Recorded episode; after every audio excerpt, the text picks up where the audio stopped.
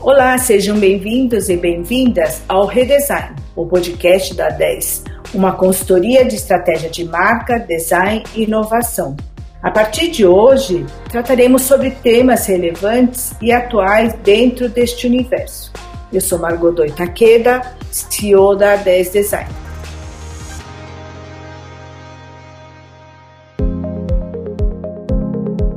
Cada episódio, queremos que você tenha uma experiência única com o tema abordado. Vamos trazer especialistas sobre o assunto, interagir com a equipe A10, com convidados que fazem parte do A10 Space e construir juntos insights valiosos para que você também possa aplicar novas ideias no seu negócio e na sua marca. O A10 Space é o nosso hub de inovação Criamos um espaço digital de ideação em que diretores, gerentes de marketing e produto contribuem com suas referências e provocações. E neste episódio, vamos falar sobre a importância do líder como pessoa-chave na construção de um time diverso e criativo, focado na busca da inovação a partir da empatia e da criatividade na prática. Para este bate-papo rico e cheio de insights, convidamos Iaco Tamela, diretor de Product Experience da DASA Health e diretor da B-Design. E Rodrigo Cunha, CEO Profile PR e autor do livro Humanos de Negócios. E quem vai mediar essa conversa é Renato Silveira. Sejam bem-vindos.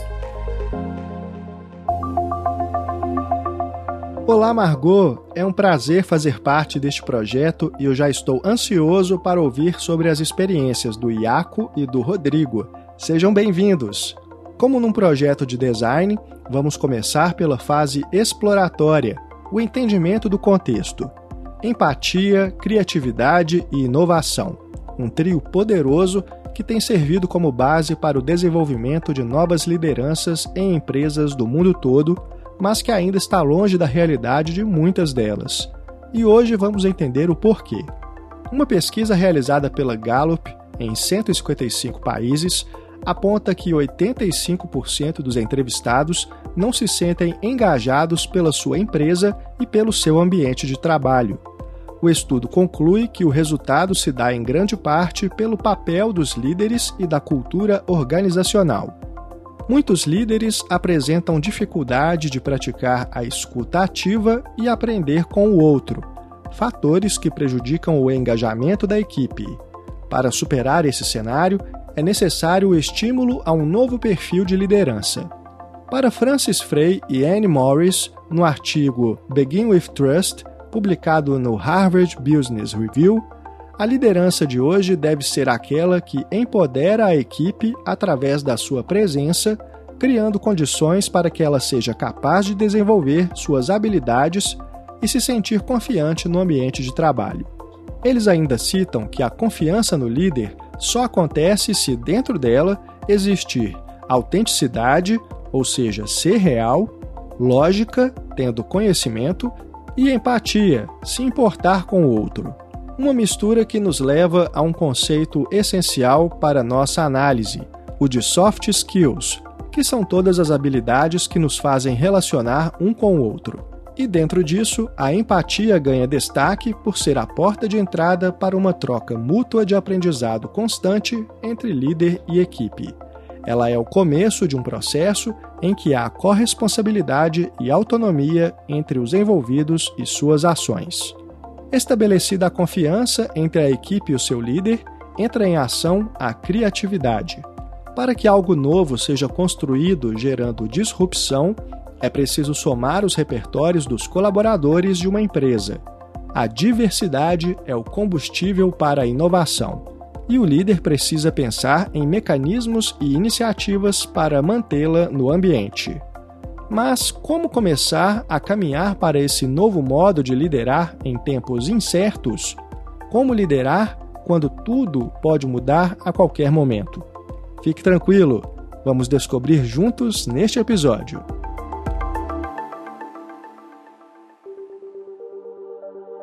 Agora que já entendemos um pouco melhor sobre o contexto, é hora de definirmos o problema. Para isso, vamos contar com a colaboração dos nossos convidados, que fizeram perguntas e falaram sobre os seus desafios lá no grupo A10 Space. Começamos com a pergunta do Marcos Iório. Ele diz o seguinte: a comunicação entre os jovens é mediada cada vez mais pelo texto. A pandemia veio e forçou que outras gerações adotassem esse hábito. Sem o cara a cara, você acredita que haverá um esfriamento nas relações e no engajamento de problemas mais coletivos? Quem vai começar respondendo para a gente é o Iaco. No primeiro momento, acho que dá essa sensação, mas acho que tem artifício que a gente tem desenvolvido um pouco para dar a volta nisso. Eu acho que o, o ser humano é bem adaptável, né? Então, a ideia é quando está, até quando está falando em vídeo, né? Quando você tentar deixar ligado para voltar um pouco a feição. E quando está falando só no textual, Aí clássico é o emoticon, né, que as pessoas usam, mas se você começar a ver GIFs, vídeos, é, stickers, isso são maneiras também de você dar um pouco do tom da comunicação, né? Aí você volta um pouco, apesar de ser o seu rosto em si, você consegue dar outros tons assim é, no dia a dia. Então você consegue botar uma mensagem, ah, na dúvida, será que o pessoal entendeu que, é, que, é, que, é, que eu tô feliz?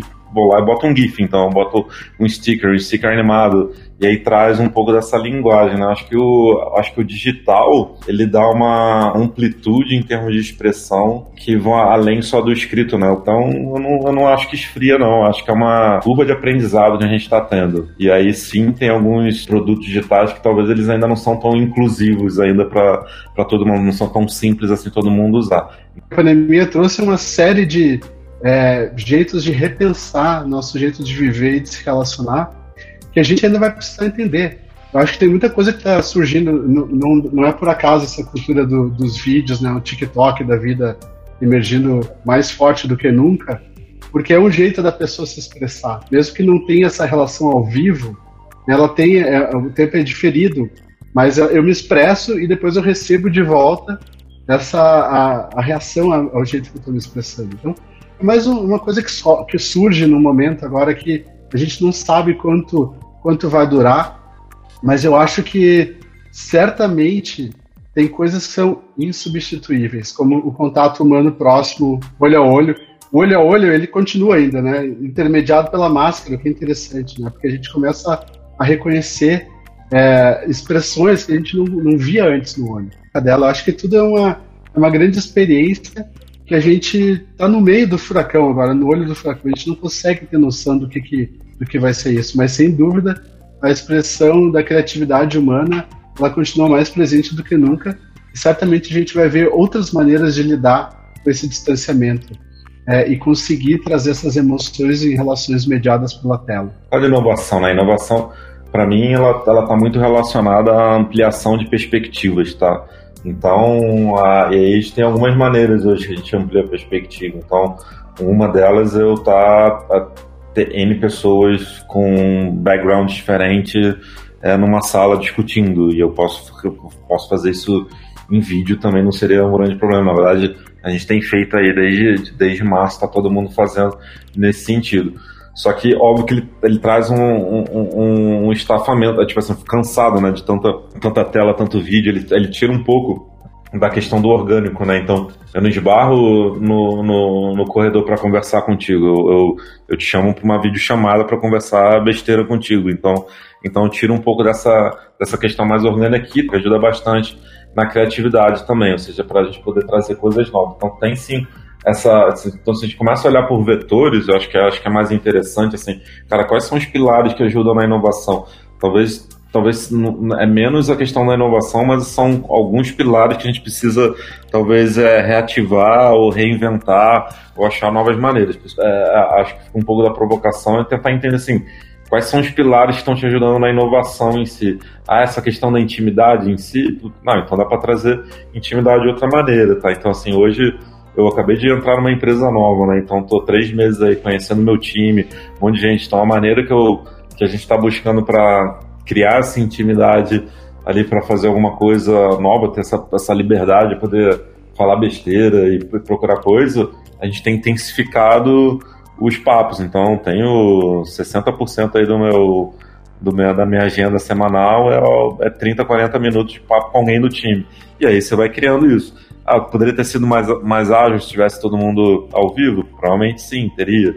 Mas você vai criando outros artifícios, entendeu? Você vai criando outras dinâmicas, você vai ampliando o espaço, criando outro tipo de conversa para começar a criar esse ambiente de novo. Sim, as empresas no primeiro momento elas estão pensando muito na produtividade, mas elas também estão entendendo que não é, não é só questão da produtividade em si estar tá em casa, né? Mas tem algumas dificuldades. Então, não, peraí, se a pessoa está em casa, como é que eu boto os filhos no colégio, como é que trabalho. Então, eu acho que na verdade está tá começando a abrir uma visão que somos seres humanos acima de tudo, né? E não só apenas colaboradores e funcionários, né? Estava pensando sobre o quanto a gente vai valorizar uma oportunidade que a gente vai sair de casa para ir num evento presencial, né? Quantas vezes a gente fez isso de num dia você passar em três, quatro eventos para ir lá fazer networking, né? encontrar alguém no almoço, trocar uma ideia, ver um pouquinho, depois sair para outro evento. Gente fazia muito isso, ficava circulando e sempre criando experiências meio fragmentadas. Né? Eu fico pensando que agora talvez não tenha essa oportunidade de ficar picando, quicando em vários lugares diferentes. Você vai ter que escolher um lugar e, e quando você escolher para ir nesse lugar, pelo menos talvez no primeiro momento, quando as coisas começarem a voltar, assim, você vai escolher com muito cuidado. E quando você estiver lá naquele lugar, você vai estar realmente presente lá, porque coisas que são parte do nosso dia a dia e que sempre se manifestam na humanidade dessa maneira, de você ter as coisas não, não valorizar muito bem, né? O pessoal está se desdobrando bastante para criar maneiras de, de tornar mais interativo e, sem dúvida, os eventos online já são muito melhores do que eram antes. Mas a experiência é muito longe, assim, é, é, tem coisas que se manifestam fisicamente, né, da sua capacidade de olhar perifericamente o que está acontecendo, de sentir o ambiente, que é impossível fazer isso por meio de uma tela. E dentro do tema, Marcos ainda questiona: é possível o equilíbrio entre produtividade e criatividade nos modelos de trabalho que experimentamos? O ambiente doméstico atrapalha a inovação ou abre canais de criatividade ainda não explorados? Quem, quem não fez nenhuma reunião que as crianças ou em cima da pessoa, ou começaram a chorar, ou estavam com fome outro dia, eu estava tendo uma reunião com uma, um, um, dos meus líderes e o filho queria só que mudasse de canal, entendeu? Assim, aí começou a gritar, falou, não, vai lá e muda de canal. Não, peraí, não, não, não, vai lá e muda e pronto. Mas, uh, mas assim, acho que tentar entender assim, que eu acho que, de novo, acho que é, acho que esse é um exercício nem é diário, acho que é, é online de todo líder, né? Tentar entender que, de novo, o líder é ser humano, o liderado é ser humano, o time é ser humano, somos todos seres humanos nesse sentido. E aí vai ter um dia que o cara vai estar tá querendo brincar mais, brincar menos, mais triste, menos triste, mais feliz, menos feliz. A pandemia está trazendo um exercício de empatia fantástico, porque é, mudou muita coisa, né? Muitos mitos que a gente repetia e acreditava, eles caíram por terra, como por exemplo, de que as pessoas não são produtivas em casa. Tinha uma, uma resistência enorme de empresas de todos os tamanhos. Né? Acho que as startups eram, são um pouco mais flexíveis em relação a isso, mas de acreditar que para produzir bem as pessoas precisam estar sentadas do lado do outro no trabalho. E aí todo mundo de repente foi obrigado a ficar em casa, né? não tinha opção. E aí o que, que as pessoas viram é que muita gente tem relatado, não, não conheço nenhum estudo definitivo sobre isso ainda, mas que de maneira geral uh, não houve queda na produtividade, em muitos casos houve até aumento. Isso que a gente está considerando que o ambiente está bem complexo, né? Porque famílias, quando precisam ficar em casa, lidar com filhos, fazendo é, educação em casa, né? Você tem que acompanhar casos de alfabetização, ainda assim você tem que cuidar do teu trabalho, tem que cuidar da casa, tem que fazer comida. E, e todas essas coisas eu estou falando porque, assim, é exercício de criatividade, de alguma maneira ou de outra. Primeiro, exercitar paciência, exercitar equilíbrio mental, exercitar é, culinária, né? Quando você não sabe nem fazer um arroz ou fritar um ovo, você é obrigado, senão você vai morrer de fome. É, exercitar essas habilidades de gerenciar as necessidades de outras pessoas da família com as suas, entender que aquela pessoa que está na sua frente ela, ela, também tem um trabalho urgente, assim como você tem, e como é que você consegue equilibrar essas coisas. Então acho que foi um, um boom de, de, de, empatia, claro que obrigatório, né? as pessoas tiveram que aprender com isso, Então esse é um lado que para mim exer exercita a criatividade de alguma maneira. É claro que se todo mundo ficar dentro de casa, né, na concha doméstica, como, como o Max falou, isso vai ser um problema, porque você perde a referência de fora. Destruir esse planeta. Eu acho que é, essa mudança súbita no cotidiano de todo mundo trouxe uma perspectiva interessante para a gente poder olhar para isso e entender também que a criatividade ela pode operar dentro de uma caixa, que nesse momento é a nossa casa. Porém, considerando que a gente tem toda essa abertura que o mundo digital nos dá. E agora é a vez da Beatriz Cardoso. Ela diz o seguinte: Eu também vejo esse novo modelo de trabalho como algo desafiador ao mesmo tempo que sinto as pessoas muitas vezes até mais engajadas por poderem trabalhar em casa e, com isso, encontrar um melhor equilíbrio sobre como dividir todas as suas atividades no dia a dia, sabemos sim que existem certos contatos pessoais que muitas vezes são indispensáveis. Por isso é que aí entra muito forte o papel do líder, para conhecer o perfil do seu time, o que é responsabilidade de cada um e qual é a melhor forma de encontrar esse equilíbrio para conseguir manter o time engajado. Lembrando que o gestor precisa muito ter esse feeling, pois as pessoas têm características muito individuais e nem sempre o que engaja uma pessoa do time tem o mesmo efeito sobre a outra. E você, Rodrigo, o que você pensa sobre isso? É, eu acho que esse, esse ponto sobre como o gestor deve lidar com, o time, né, nesse momento, eu acho que ele, é, ele tem muito a ver com a empatia, de novo, porque porque você conseguir se colocar no lugar do, do outro, no caso do time, e entender o que é bom. Então, por exemplo, é, eu tenho uma empresa, chama Profile, empresa de relações públicas, a gente tem um time de mais ou menos 15 pessoas, e aí a gente ficou se perguntando muito como, como gerenciar isso, né? E, e também tentar entender das pessoas o que, que elas querem. Então, assim, não sei se adianta você criar toda hora uma rotina de toda semana fazer um happy hour, tá, tá, tá. Cara, às vezes a pessoa tá estressadíssima de trabalhar na tela o dia inteiro, né? Você ficar fazendo calls e às vezes não ter tempo de respirar. E aí você vai no final do dia, toda vez você tem uma happy hour, sei lá, faz uma coisa que a pessoa meio que se sente na obrigação de fazer, que só vai aumentar esse cansaço acho que é melhor assim ter essa disponibilidade de, de estar acessível, entender quais são para pessoas, são coisas super básicas assim, mas de entender qual que é a necessidade que aquela pessoa está apresentando e cada uma tem uma e a gente foi gerenciando ao longo do caminho. Então acho que acho que a pandemia trouxe uma oportunidade excelente para os líderes de maneira geral conseguirem exercitar a criatividade para as equipes.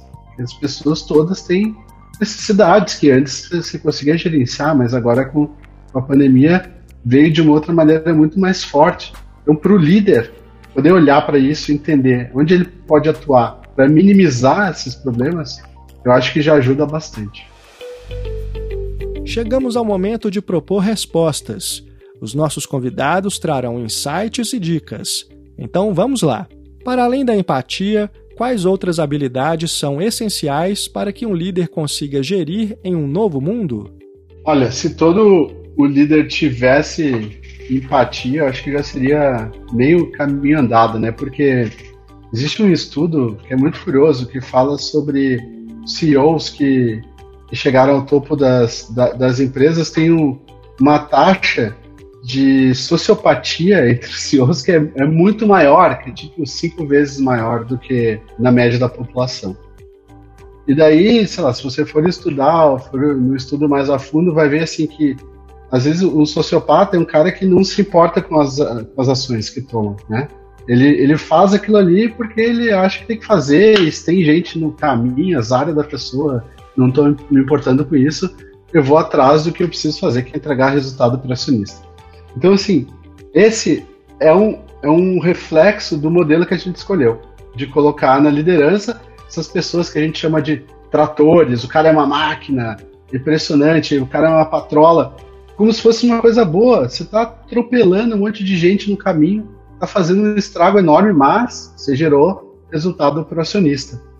Então, eu estou falando isso, né, porque eu estou escrevendo, vou publicar um livro que chama Humanos de Negócios, que o objetivo era entender o perfil dessa liderança mais humanizada, que obviamente sempre leva em conta todo mundo que está ao redor, consegue poderar bem as questões, consegue buscar um ambiente de acolhimento e conforto para todo mundo que está em volta. Não só colaborador, minha família, colaboradores, fornecedores, clientes, meio ambiente e acionistas também. Todo mundo é importante nessa, nessa equação. Como mudar a mentalidade de uma liderança tradicional? Por onde começar essa transição? Essa aí é uma excelente pergunta que eu acho que está todo mundo tentando descobrir a resposta. Porque de uma hora para outra a gente viu que a liderança tradicionais das grandes empresas, corporações, é, foram lideranças que ajudaram a criar esse modelo de desigualdade econômica, de problemas ambientais e coisas que só ficaram maiores ainda com a pandemia agora.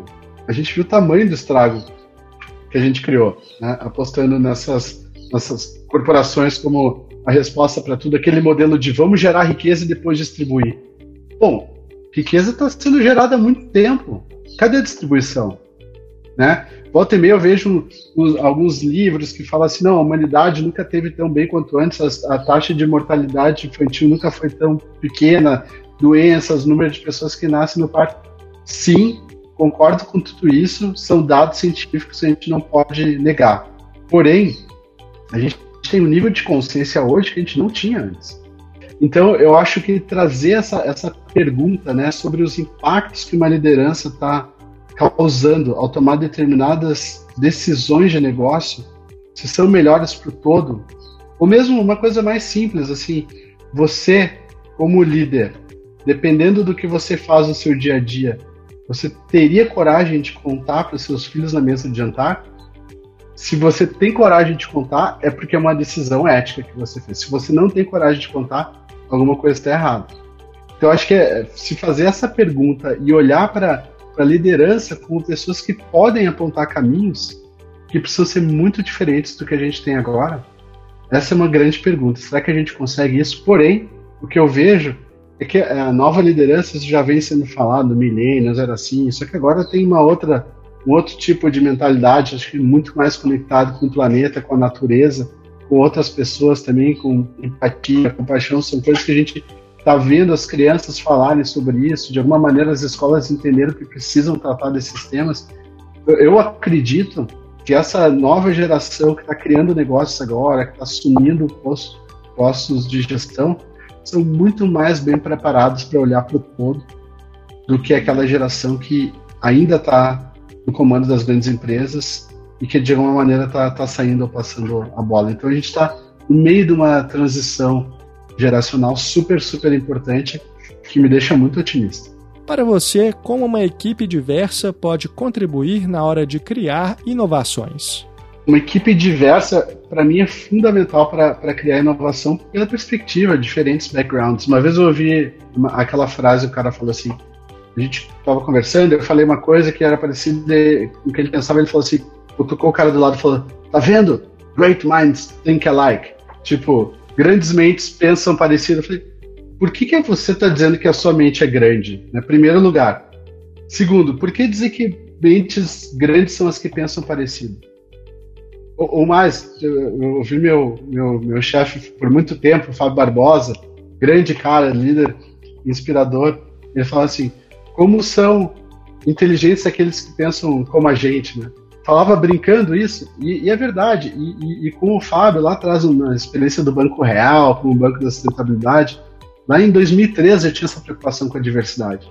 E aí você trabalhava com pessoas que tinham um background muito diferente do seu, de diversas perspectivas, e traziam muita, muita inovação, muito, um jeito de olhar muito diferente. Então, se você não tem essa diversidade, você não tem esse jeito de olhar diferente, você vai continuar fazendo as coisas do mesmo jeito. Ou você vai contratar consultorias de inovação, porque as consultorias de inovação, em tese, têm esse olhar diverso. Você está em busca da diversidade sempre. A natureza tem uma diversidade fabulosa. Né? Tem é, é, quantidade enorme de espécies de vida, interação, tudo mais. É impossível você achar que, que a diversidade não é, não é relevante para a criatividade. Acho que o papel de um líder sempre, mas principalmente agora, no momento de pandemia, é ser capaz de escutar o que o time precisa.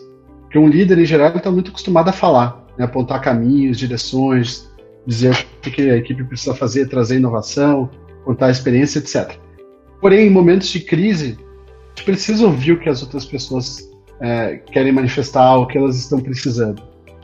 Então, saber escutar, que é alguma coisa difícil, né, em geral, mas ainda, muitas vezes, para um líder, como eu falei, é fundamental para poder criar esse espaço de conforto, de segurança, para o time poder expressar o que está sentindo. E às vezes tem alguma pessoa que está super nervosa no time, precisando de alguma coisa, manifestando uma insatisfação. Acho que nessa hora o melhor jeito, a melhor coisa a fazer, em vez de querer achar uma solução a pessoa falar assim, vamos conversar, me conta o que, que, que, que eu posso ajudar. Estou aqui sempre para ouvir. Várias vezes eu já fiz isso pro, pro time e, e as pessoas estavam falando alguma coisa, assim, um nível de ansiedade, até nervosismo. Eu ouvia o que tinha para dizer, depois eu falava assim, olha, é, quer, quer falar, quer marcar uma reunião para falar sobre isso? Precisa... Não, não, não, só o fato de eu ter falado já me ajudou bastante. Iaco, você acha que as habilidades dos designers podem ajudar as empresas a se tornarem mais empáticas e criativas? Que habilidades são essas? É, eu acho que tem algumas habilidades. Assim, eu acho que uma. É, eu gosto de fazer uma, uma, brincadeira que é o seguinte, né? A gente fala. A gente, a gente não, né? Se fala há muito tempo aí, agora até cansaram de falar muito daquela da questão lá do VUCA, né? Do volatile, uncertain, complex e ambiguous, né? Então, tipo, volátil, incerto, complexo e ambíguos, né? Então, aí fala, ah, a gente está vivendo esse momento. E eu gostava de fazer uma, uma brincadeira. Cara, mas esse momento, é, já existem sistemas que são assim. Tem um, um, um, ecossistema que é volátil, incerto, complexo e ambíguo que se chama ser humano, né? O ser humano ele é volátil, incerto, complexo e ambíguo.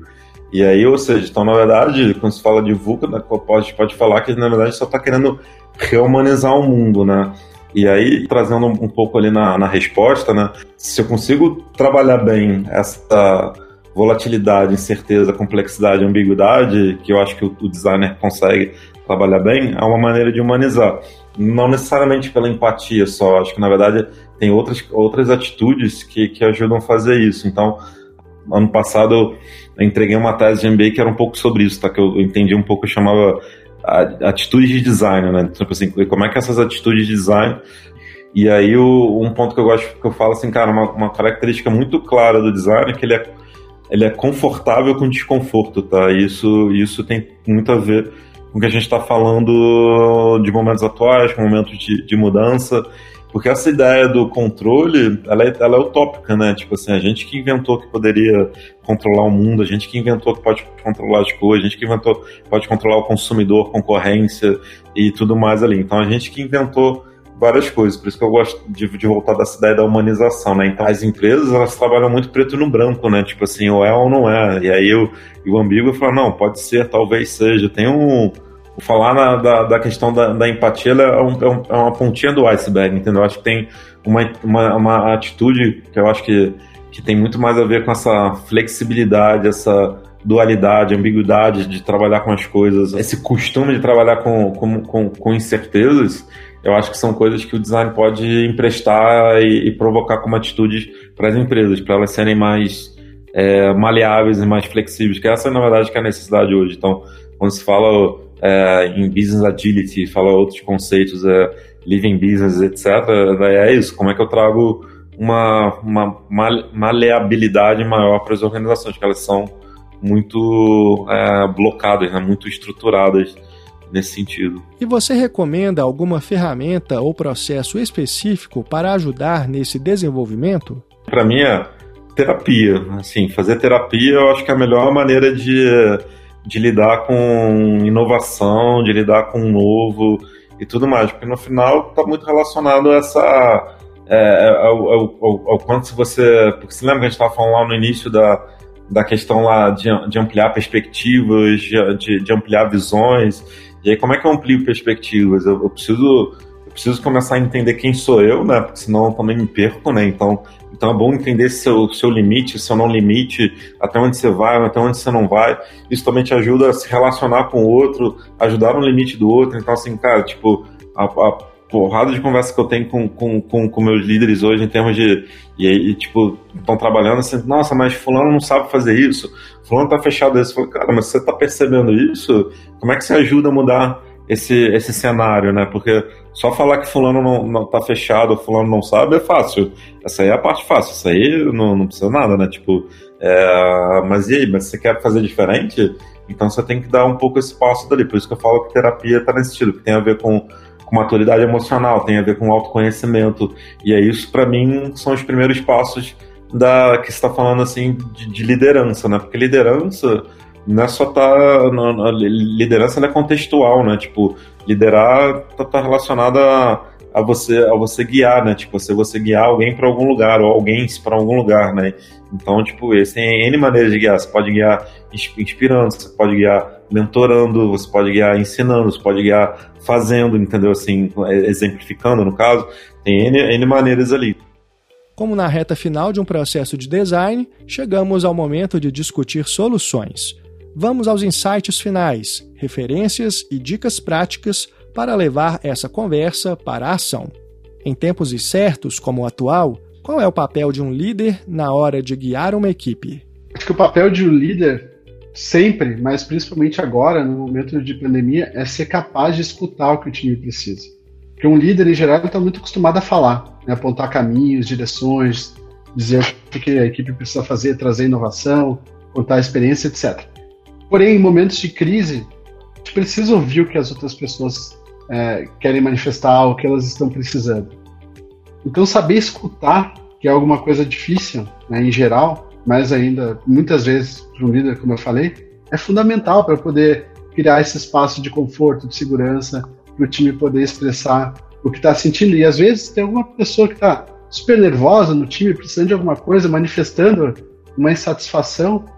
Acho que nessa hora o melhor jeito, a melhor coisa a fazer, em vez de querer achar uma solução para a pessoa falar assim, vamos conversar, me conta o que, que, que, que eu posso ajudar. Estou aqui sempre para ouvir. Qual seria o ambiente de trabalho ideal para desenvolver as habilidades de uma equipe diversa? Acho que o ambiente de trabalho ideal para desenvolver as habilidades de uma equipe diversa é um ambiente seguro emocionalmente. É um ambiente em que as pessoas podem manifestar as suas diferenças, a diversidade, de um jeito tranquilo e calmo, onde não vai ter julgamento, onde ninguém vai achar que é melhor ou, ou superior ao outro. Isso é difícil também. Só que eu acho que essa é uma cultura que vai se formando aos poucos, né? onde você não aceita determinados comportamentos do time, onde você não aceita que algumas coisas se repitam, algumas brincadeiras, né? algumas é, porque o preconceito de algum jeito ele se manifesta e se perpetua em brincadeiras. A gente evoluiu muito na sociedade nos, nos últimos tempos em relação a isso. Então eu acho que investir para que esse ambiente de trabalho tenha essa segurança emocional é a melhor coisa que o, que o líder pode fazer para poder colher todos os benefícios, não só para si, mas para toda a equipe, dessa maravilha da diversidade e como uma cultura organizacional forte e criativa pode reforçar o papel dos seus líderes. Eu acredito que uma cultura organizacional forte e criativa ela só existe porque existem líderes fortes e criativos. Eu acho que, é, obviamente, uma empresa não existe sem, sem as pessoas. E, e, uma cultura ela vai se formando aos poucos, né? nas empresas em geral, a partir do, da visão do, do, dos fundadores, né? a partir uma, das pessoas que chegam para montar aquele time, até se transformar numa empresa com milhares de pessoas, onde, onde aquela cultura continua, continua forte. Então, se existe essa cultura forte, criativa, como a gente está falando aqui, é porque existe um DNA nessa cultura. E esse DNA ele percebe quando existe um corpo estranho. Quando o corpo estranho é alguém que, sei lá, está querendo jogar para baixo a liderança, está trazendo alguns, alguns elementos que não são necessariamente de acordo com aquela cultura, acontece desse corpo estranho ser expurgado de algum jeito. Uma pessoa é, desligada da, do, do, daquela empresa, ela mesma pede para sair. Então, acho que o trabalho de de um líder ou, ou das pessoas responsáveis pela gestão dessa cultura organizacional é cuidar para que esses limites, né, esses limites seguros, esses limites confortáveis que foram construídos ao longo do tempo, eles se mantenham fortes. para garantir que dentro desses limites essa cultura consiga se retroalimentar. Por empatia, é, tem um lugar que algumas pessoas que, que, me, que me inspiram e, com quem eu já aprendi bastante sobre isso, vou citar duas aqui. Uma é, chama Carolina Nalon, ela tem um, um instituto chamado Instituto TIE, que ela, ela se especializou em comunicação não violenta e ela traz bastante a questão da, da empatia no dia a dia né, para a gente poder se comunicar melhor. E aí tem todos os livros de comunicação não violenta, Dominique Barter, enfim, são, são algumas pessoas que, que, são referências importantes. E outra um, um amigo chamado Gustavo Gitt, que ele tem uma, uma comunidade que ele chama de O Lugar, onde as pessoas se reúnem para meditar e aprender sobre budismo. E eu estou trazendo o budismo aqui não como uma religião, mas como uma filosofia.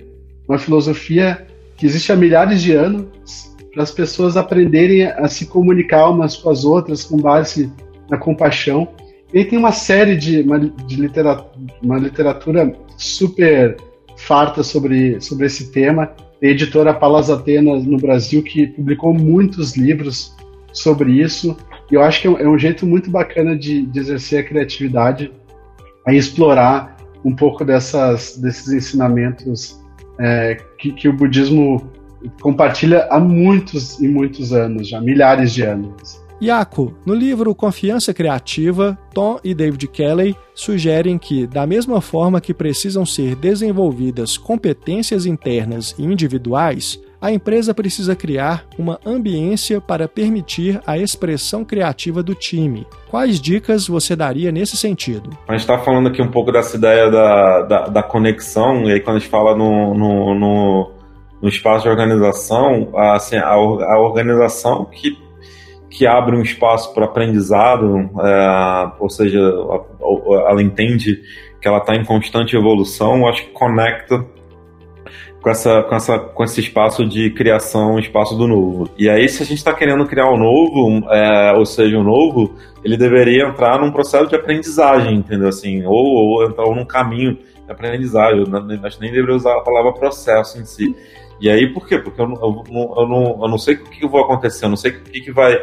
Que que vai que, o que me espera ali na frente. Então, preciso testar coisas, preciso aprender coisas, preciso estudar sobre as coisas. Então, então, essa, essa lógica do aprendizado, para mim, deveria ser onde as empresas deveriam trabalhar. E a maior parte das empresas, elas, elas vão numa lógica processual, porque elas têm uma expectativa de um final específico, de uma, de uma entrega específica, de um resultado específico.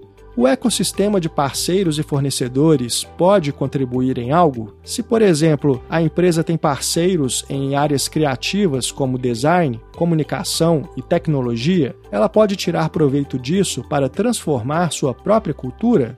Hoje, hoje eu estou numa empresa de saúde e aí, coincidentemente, hoje de manhã estava batendo papo e veio um raciocínio de uma questão que a gente estava trabalhando com varejo até outro dia. Então, assim, não, puta, que super casa aqui com uma, uma, uma, lógica de um pedaço aqui. Então, essa, então tem essa ideia, acho que, de ampliação como um todo, e aí tem um pouco da ideia do aprendizado, né? Tipo assim, então acho que sim, o ecossistema de parceiros, ele, ele tem toda essa capacidade de poder fazer. Mas ele também, mas, mas se ele se coloca nesse espaço, né? Se ele coloca também num espaço que ele é o, o, dono da verdade, ele é uma caixinha preta, só ele que sabe, e ele não participa, um trabalho, então não é falando de cocriação, não, mas de, mas de fato criar um diálogo dali, cada empresa vai entender qual é o diálogo, depende da maturidade da empresa, depende do, do, de que tipo de problema, na verdade isso é, é, muito variável nesse sentido, aí ele não agrega em nada, entendeu? Ele vai lá, entrega e pronto, entrega ali o, o que tiver que entregar e vai embora, então é, como é que você cria de fato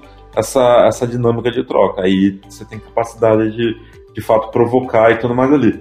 Mas ele sozinho, se ele não tem de novo um, um, um, um reflexo ali dentro, não tem um eco ali dentro da, da empresa, também não vai mudar, né? Projetos co-criativos com agências e empresas poderiam ser uma boa maneira de exercitar essa nova mentalidade? É, quanto mais se, se misturar maneiras de, de, de, de pensar, eu acho que é mais rico, mas eu acho que só um ponto de atenção, né? É, também a, a, as empresas criativas não são o, o, o, dono da verdade, nem são só elas que têm a, a maneira mágica, entre aspas, de fazer as coisas. Na verdade, É, aí tem até uma, uma, uma, análise crítica minha, e aí posso falar que eu acabei de, de sair, eu já de sempre levantei essa bandeira e aí continuo levantando. É, acho que também elas, existe um isolamento tá, da, da, dessas empresas criativas. A, a, gente deveria rever um pouco as formações, né? A gente voltar uma, uma coisa mais básica que eu consiga de novo me remisturar, né? Então, por exemplo, eu conheci uns médicos muito loucos agora, estavam no medicina, que os caras os cara codam, entendeu? Assim, é animal, os caras vêm com, com uma lógica de, de, de, de desenvolvimento de, de, produto ali que é totalmente diferente, entendeu? Assim, assim como eu vejo, tipo, é, é, ou seja, essa mistura de saberes a gente deveria, deveria exercitar mais, tá? A gente, a gente ainda tá preso, assim, no, no meu saber, no seu saber. Não, tem um, um que, eu, que eu adoro, que é a. Que nem é um podcast, na verdade, mas procurar no TED, no, no ela tem alguns TEDs dela, eu não lembro se nos oficiais ou no TEDx, assim, mas se botar no YouTube, acha que é a Amy Edmondson.